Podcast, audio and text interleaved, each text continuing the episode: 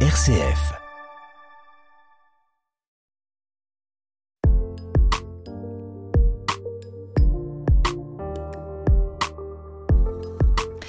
Nous intéressons au désir spirituel résistant ce mois-ci dans Psy. Notre époque vit une perte d'influence de la religion refoulée dans la sphère privée et pourtant on ne peut pas nier la force étonnante qui se dégage de la religion. Par exemple sur RCF, le podcast qui marche le mieux c'est la prière. Alors pourquoi autant de suspicions sur les religions? C'est le thème de notre première émission consacrée au désir spirituel résistant.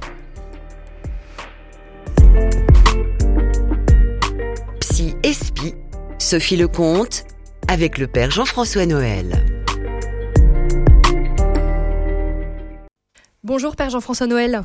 Bonjour Sophie. Alors je rappelle que vous êtes prêtre du diocèse d'Aix-et-Arles les psychanalystes. Merci d'être avec nous aujourd'hui euh, pour entamer euh, ce nouveau cycle d'émissions sur le désir spirituel résistant. On voit en Occident un désintérêt flagrant pour les grandes religions, des affections pour le christianisme en particulier. Euh, comment en est-on arrivé là selon vous? Euh, comment est-on arrivé là? Je pense qu'il y a plusieurs raisons qui sont rentrées un peu en, en résonance les unes avec les autres. Euh, alors, la principale, mais euh, tout le monde ne sera pas d'accord avec cette hypothèse, c'est quand même ce qu'on appelle les maîtres de soupçon qui ont jeté sur, sur les religions, et pas que le christianisme, hein, il faut parler de, des trois religions, mais euh, un soupçon de, de, comme le dit Freud, que c'était euh, euh, au fond une affaire un peu infantile et qu'un jour il faudrait s'émanciper de ce genre de dépendance. Et que, comme le, pense Freud, mais Nietzsche l'a dit, Marx l'a dit ensuite, et j'ai dire, ils ont je veux dire, c'est pas qu'ils ont, c'est pour ça qu'on a, on les appelle les maîtres du soupçon. C'est pas qu'ils ont voulu la mort de la religion, mais en fond, ils ont vu à l'avance qu'il y avait peut-être un, vice de forme, enfin qu'il pouvait y avoir un vice de forme dans la dépendance religieuse. Le religieux est à distinguer du spirituel, on y reviendra et que euh, et que de, fait il, y trouvait quand même que chez les gens il y avait une on maintenait un peu les gens dans une dépendance un peu infantile d'une part et que ça suffisait comme ça et qu'il fallait qu'un jour que l'homme s'émancipe de cette euh, cette dépendance infantile et puis surtout affronte euh, voilà et puis qu'il est euh, qu'il cesse d'avoir peur quoi. En gros euh, c'était les la peur de la précarité ou la peur de, de du manque de chance ou de malheur. Ils avaient peur d'affronter la vie du coup la ou, religion les aider c'était une sorte les de pansement. à, voilà un pansement voilà un pansement bon et comme c'était du côté de l'infantile, euh, bah, euh, ils, avaient, ils pensaient, euh, Nietzsche l'a dit, Freud l'a dit à sa manière, qu'un jour il fallait s'émanciper. Alors l'un et l'autre ne pensaient pas la même chose quant à l'avenir. Freud s'est complètement trompé puisqu'il pensait qu'il y aurait une raison un peu saine et, et, sereine qui prendrait le relais de cette dépendance religieuse. Bon, euh, ça c'est Freud. Marx pense euh, que c'était d'autres, d'autres, d'autres, d'autres substitutions qui permettraient à l'homme de se défaire de ses liens de dépendance. C'était vraiment ça.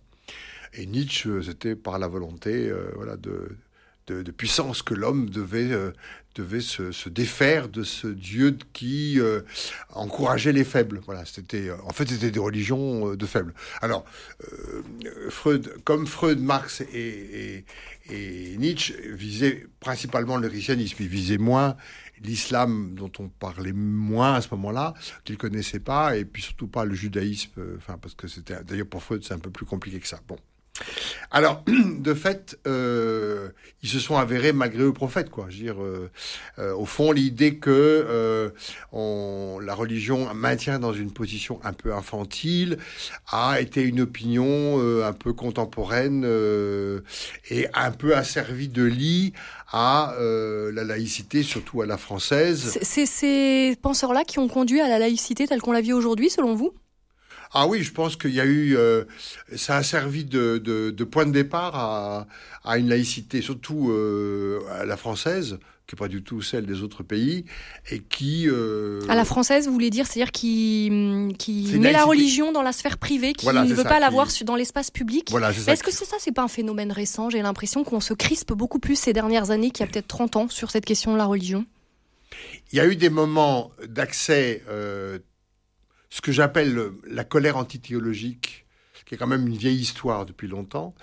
Mais la colère euh, antithéologique. Oui, on va, on va y revenir. C'est-à-dire que, au fond, il y a, y a, quelque chose quand même, il y a quelque chose de la, de, de l'acharnement contre euh, la religion et, et ça, il y a eu des moments euh, dans l'histoire de France, enfin récemment, au moment justement de la loi de laïcité, qui ont été, euh, qui ont été extrêmement, extrêmement virulents. Donc c'est pas récent, récent. Il y a des abcès ou des accès plus récents qui ressemblent, mais il y a des moments où la, euh, la Révolution française était un moment euh, quand même euh, spécialement anti-religieuse. Bon. donc Moyennant quoi, ils ont remplacé par une sorte quand même de, de, religion laïque entre guillemets. On voyait tout, ils reprenaient un peu tout ce qui appartenait à la bah, religion que, pour en fait, le problème, l'enlever en décapitant dans le, le Le problème, c'est que en fait, on, comment dire en, refoulant la religion, elle revient par la, en refoulant, en la poussant par la porte, elle revient par la fenêtre. Bon, mais ça, on va y revenir.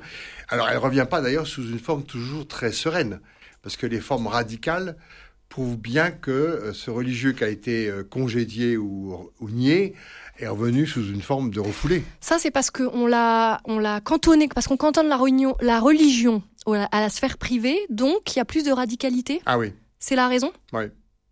Moi, je, me rappelle très bien lorsque j'étais curé de Istres et que j'ai réussi euh, contre contre les maires environnants, surtout le maire de Martigues, euh, à a implanté une école catholique à Saint-Mitre-les-Remparts. Euh, Parce que le maire était contre? Et le maire a dit que moi vivant, il n'y aurait jamais de, il y aurait jamais d'école, d'école privée. Il est d'ailleurs été présent à l'inauguration, mais enfin ça c'est un autre problème. Mais euh, il y avait vraiment du côté des, des du communiste environnant euh, un acharnement à, à, à, empêcher cette, cette, cette, c'était l'école de Royanas, enfin de, j'ai oublié le nom de, enfin Euh, bref. Et euh, donc, euh, donc ce coup, cet acharnement contre la religion.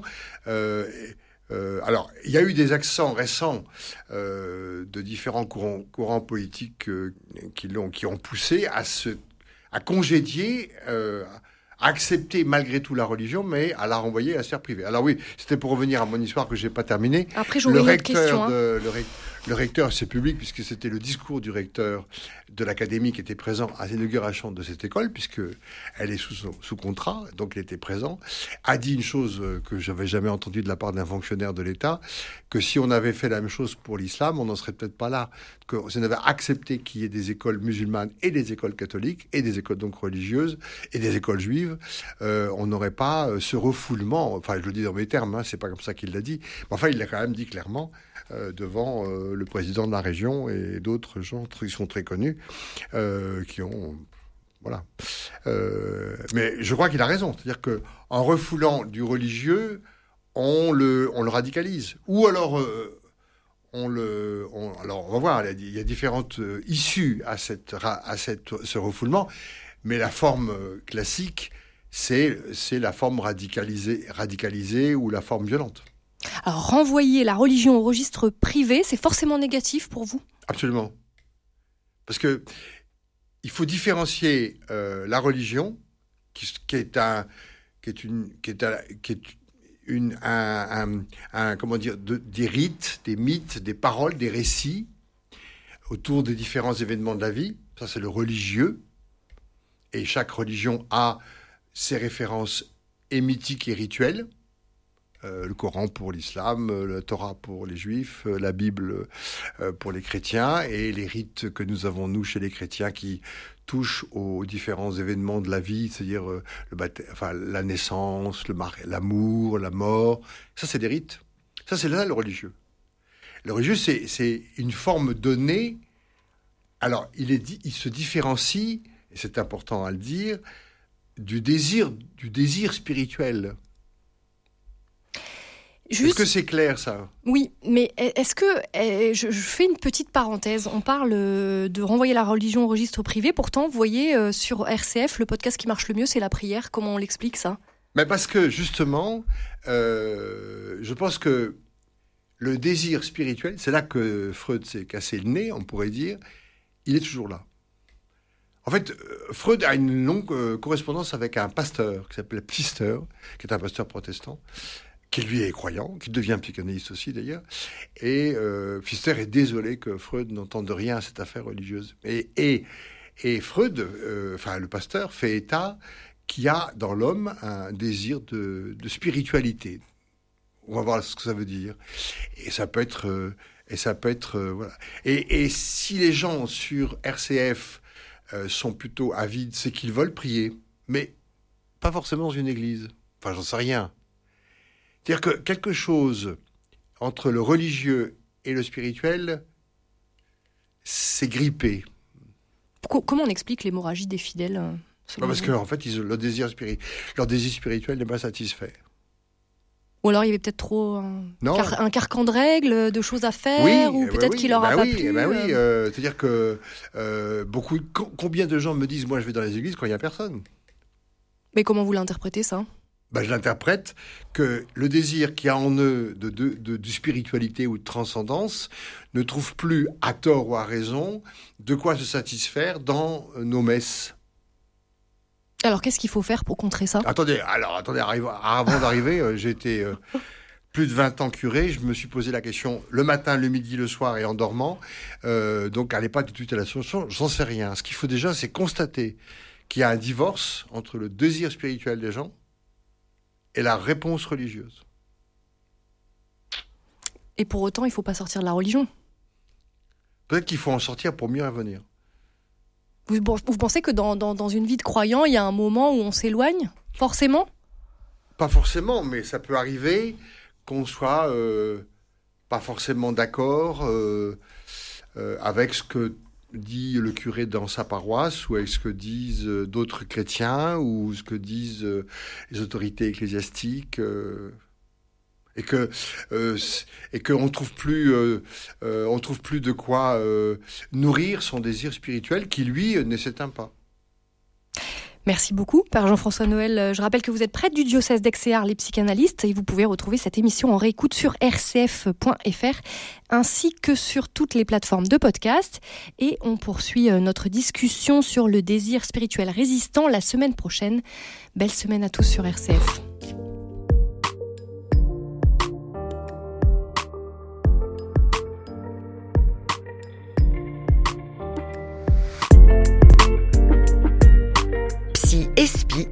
Sophie Lecomte avec le Père Jean-François Noël.